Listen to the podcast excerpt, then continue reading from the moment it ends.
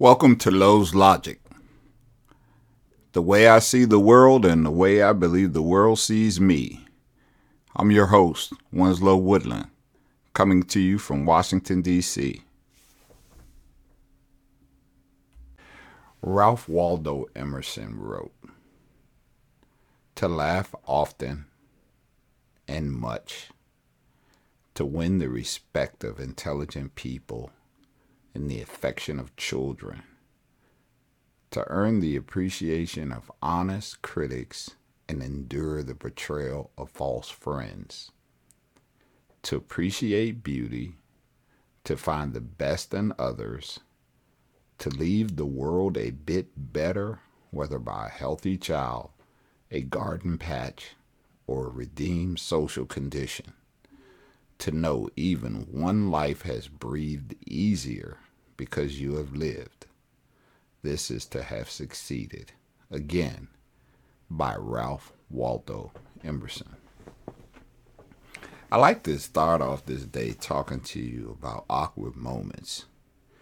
Recently, I had the notion to wake up and share a positive message with a group of people and among this group were people that I thought, based on where I knew they were in their lives, were moving forward either with a new career, a job, a new idea, you know, or were struggling with something, trying to figure it out, you know, whether the new idea the job that they thought was, you know, the best. And so sending this positive message to this group was just second nature to me. So I sent it to male and female. The message went like this I woke up thinking about you and hoping you are well and that your day is filled with every hope for it that you have. Period. Now, what's interesting about that, it was a simple message. It went to a group of people, and for some reason, I didn't get responses back from a number of people. I should add that it made me wonder, based on past experiences where that I've recently had, whether the message might have been received in a way that I didn't intend for it to be received. I thought about this experience and it sort of prompts me to develop the offering for which I've called awkward moments when communication doesn't go as you intended. So I have a few stories, uh, three actually, and I'll start off not in any particular order, but one of my early encounters with attempting to communicate with a person and it going awkward. I mean, being just totally awkward after the fact.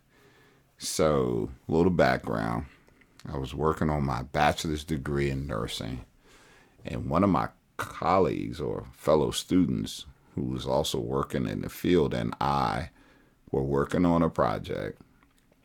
It was the weekend, so, you know, we had to finalize the project. She was at work, I wasn't.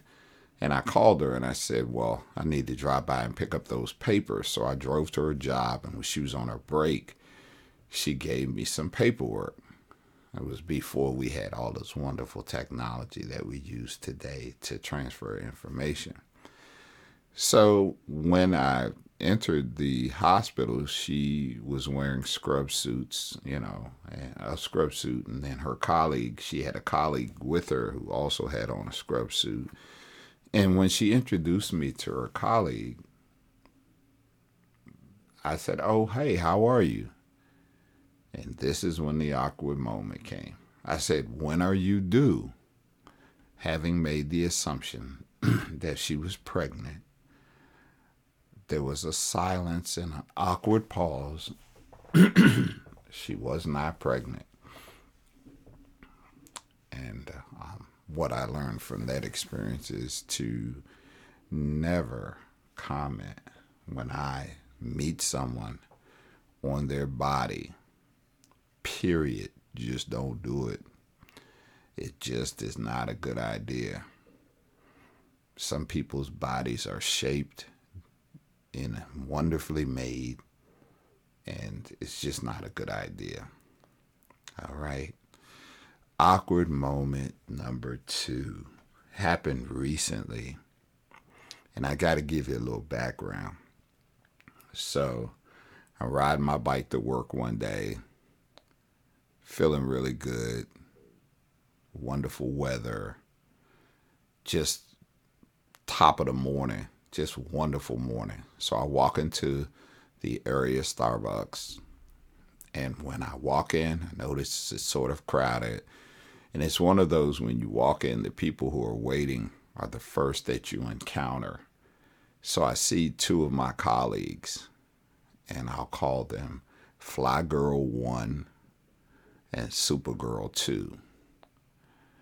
And I engage Fly Girl 1 and Supergirl 2. And I say, hey, good morning, how you guys doing? And of course, I'm greeted with smiles, and they're telling me, Fly Girl One's like, oh, they're just so slow this morning. We've been waiting forever. And Supergirl 2 acknowledges what Fly, Fly Girl 1 says. And I was like, oh, great. Well, let me put my order in. And I move up to the line. I walk away from them. And in front of me, we'll call her uh, MJ. MJ is a petite Asian young lady uh, probably 35 at most. And so I began to engage MJ. I was like, wow, this line is really moving slow. I feel like, you know, maybe we all should know each other. Hi, I'm Winslow. She's like, hi, I'm MJ. And small talk. And I said, so what do you do? And she's like, well, I'm a journalist in the area. And I'm like, oh, great. You know, I told her, you know, I work for Human Service Agency. And, you know, as the line is inching up, she places her order and I wait. She walks over to the waiting area where Fly Girl 1 and Supergirl 2 are standing. I place my order and then I end up over there where the three young ladies are. And I again say, wow, we've all been in here so long. We should all know each other. I said, Fly Girl 1, Supergirl 2, this is MJ. MJ, this is Fly Girl 1 and Supergirl 2. And Fly Girl 1 rolls her eyes and looks up into space and utters, Nobody want to know her. And I was like, What happened? What's wrong? And she's like, Well,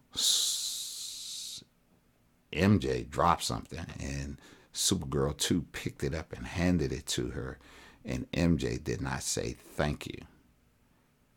And I said, oh boy, wow. Because at this point, I know MJ must have heard what Supergirl 1 said. And so, for full disclosure, awkward moment, I'm like, I'm trying to blend three people together in a moment of harmony early in the morning before we get our caffeine. And what I learned there is all groups are not meant to be blended. Awkward moment. So, my third awkward moment comes where um, I received a phone call one morning um, from a distraught person who was tearful, and they clearly were in a period of distress and they were experiencing a moment where they felt as though the person that they loved and cared about and had been with for years was possibly considering leaving them, or they thought that they were going to end up being alone. You know, their children had moved away and uh, gone to college, and they were in a home all alone at that point fearing that the person that they loved was not coming home or had intentions on leaving them. So it's not one of those conversations where I can just end quickly. So, of course, as I do, I listen, I offer support, hope. And one of the things that I chose to do was to try to uplift this person's spirit. And what I've learned from that is it's not always a good idea to use yourself in that moment to help uplift a person. So what I did was, you know, I told the person, you know, how beautiful they were. I told them how successful they were. I told them how well intended they were and that anyone would be glad to have them and that they should feel uh, no regrets if the person that they were discussing left them because they should be able to go out and meet someone nice and maybe get someone like me. And the like me part, uh, I explained someone who was a homebody, someone who wanted to build in a relationship and grow and brought the resources that they had to bear exclusively and expressly home to that group. Um, and somehow I felt like I had done some good. I know the conversation ended up being stressful for me because it was lengthy, it was long, and I worried whether I had reached the person. And this conversation I should add went on for hours. Well, fast forward a year and a half later, I find that that conversation somehow the narrative was reshaped and formed to state that I had made comments that that person and I should maybe run away together. And that was an awkward moment for me because to this day I'm still mummified and stupefied as to how that narrative was shaped. And then I'll add one cherry on top awkward moment that uh, occurred to me. And it was one day I woke up, I was riding uh, in my car on the way to work, leaving my neighborhood. And as you know, I tend to do like other people, I give myself just enough time not to be late, which is not always a good thing to do. But I roll my window down, I see my neighbor I believe he was either raking his yard or watering his grass and I said, "Hey man, how you doing?" You know, a friend or two and I had said, you know, never ask people how they're doing because if they tell you, you may not have time to listen, you may not have time to hear, and it's one of those courtesies that we really need to be nuanced about. So when I said, Hey, how are you doing? And they came back with, Oh, everything's okay. You know, my spouse and I are just finalizing our divorce.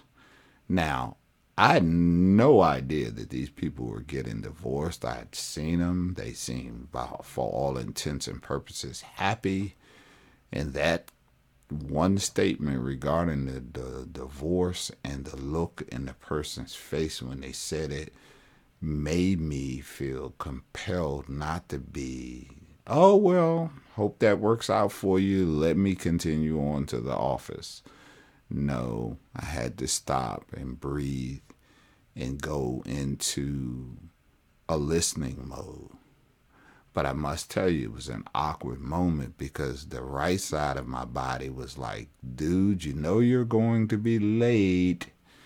And the left side of my body was like, this person really needs you to hear them now. And so I listened and I gave them my true, authentic self. And albeit awkward because I was torn between being on time and listening to someone who needed me to hear them at that moment. They didn't need my advice, they didn't need my support other than just to hear them. And so I listened. And I probably was late, I don't remember. But this is why I always tell people to put yourself in a position with your employer, unless you're a surgeon or, you know, 15 minutes could mean life or death for the person. You know, put yourself in a position where if you're running late every now and then, there's no big deal, right? So those are four moments. And to recap, you know, the the the idea is to leave the world a better place the idea is to be okay when, you know, people uh, literally critique you, um, but they're honest and, and be able to endure betrayal of false friends. And what I mean there is, you know, if you've got people in your life that because of something that you said that was well intended, they don't necessarily have the ability to receive it the way you intended, or which you have no control over how people receive what you say, but it, it, it, if it hurt them to the point that they no longer want to be a part of your life or be friends with you or be in your social circles, the question is, what did you lose? Um, that's that's where I'll leave that. And when it comes to making comments, don't make comments about people's appearance, their bodies, their children, their religions, their beliefs, you know, because you could end up offending them without even really trying, right? And then there is this idea that if you're a social butterfly, you know, I had an Uncle John who, when he lived, I don't think he ever met a stranger you can't always mesh people together. All groups don't go together. Like some people put sugar in spaghetti. I cannot do it. I won't do it, right? Some people put milk in tea. I will not do it. Won't do it. You know, some people put oh God, ketchup on eggs. I cannot do it. Won't do it. So what do we know? You know, everything is not made for everything. All people are not meant to be meshed together in a group. And sometimes we just need to keep things separate, you know, keep people separate. Um, they can exist, but not make them exist. And the other thing is, you know, when a person is hurting and they need you, be intentional with what you speak, but also realize that sometimes broken people are looking for something to hold on to that wasn't always what you were intending in your conversation or your support. And simply put, you know, if people don't ask you your opinion about a particular thing when they need you to just listen, shut up. And and I'm saying this more for me, you know, don't give people more than what is needed. If people just need you to listen, just listen. You know, when when people are going through crisis, you know, sometimes what we tend to do is want to offer our experiences so we can share a kinship. Oh yeah, you know, somebody left me before and uh, look at me now, man. I'm doing so much better that they're gone. You know, that's not what people want to hear. They just want you to listen. And if someone is about to make a decision and they need you to support their decision, and that's going to tip the scales on whether they do it or not, err on the side of keeping your opinion to yourself. Because in the end, if they don't end up leaving the person that they're talking about, you end up being the bad guy because you might have gone too far with your critique because you felt that they were in such a dark place. You had to pull them so far out of it that sharing your truth or belief about how a person treated them may become worse to them than what they're experiencing if that makes any sense. So i don't know what to do or say more than that i just want to say Keep your hearts, your spirits, and your minds intact. Um, this has been Lowe's Logic. You can follow me on YouTube, Facebook, Instagram, iHeartRadio, Samsung, Podcast, Audible, Apple iTunes Podcast, and be well. Peace.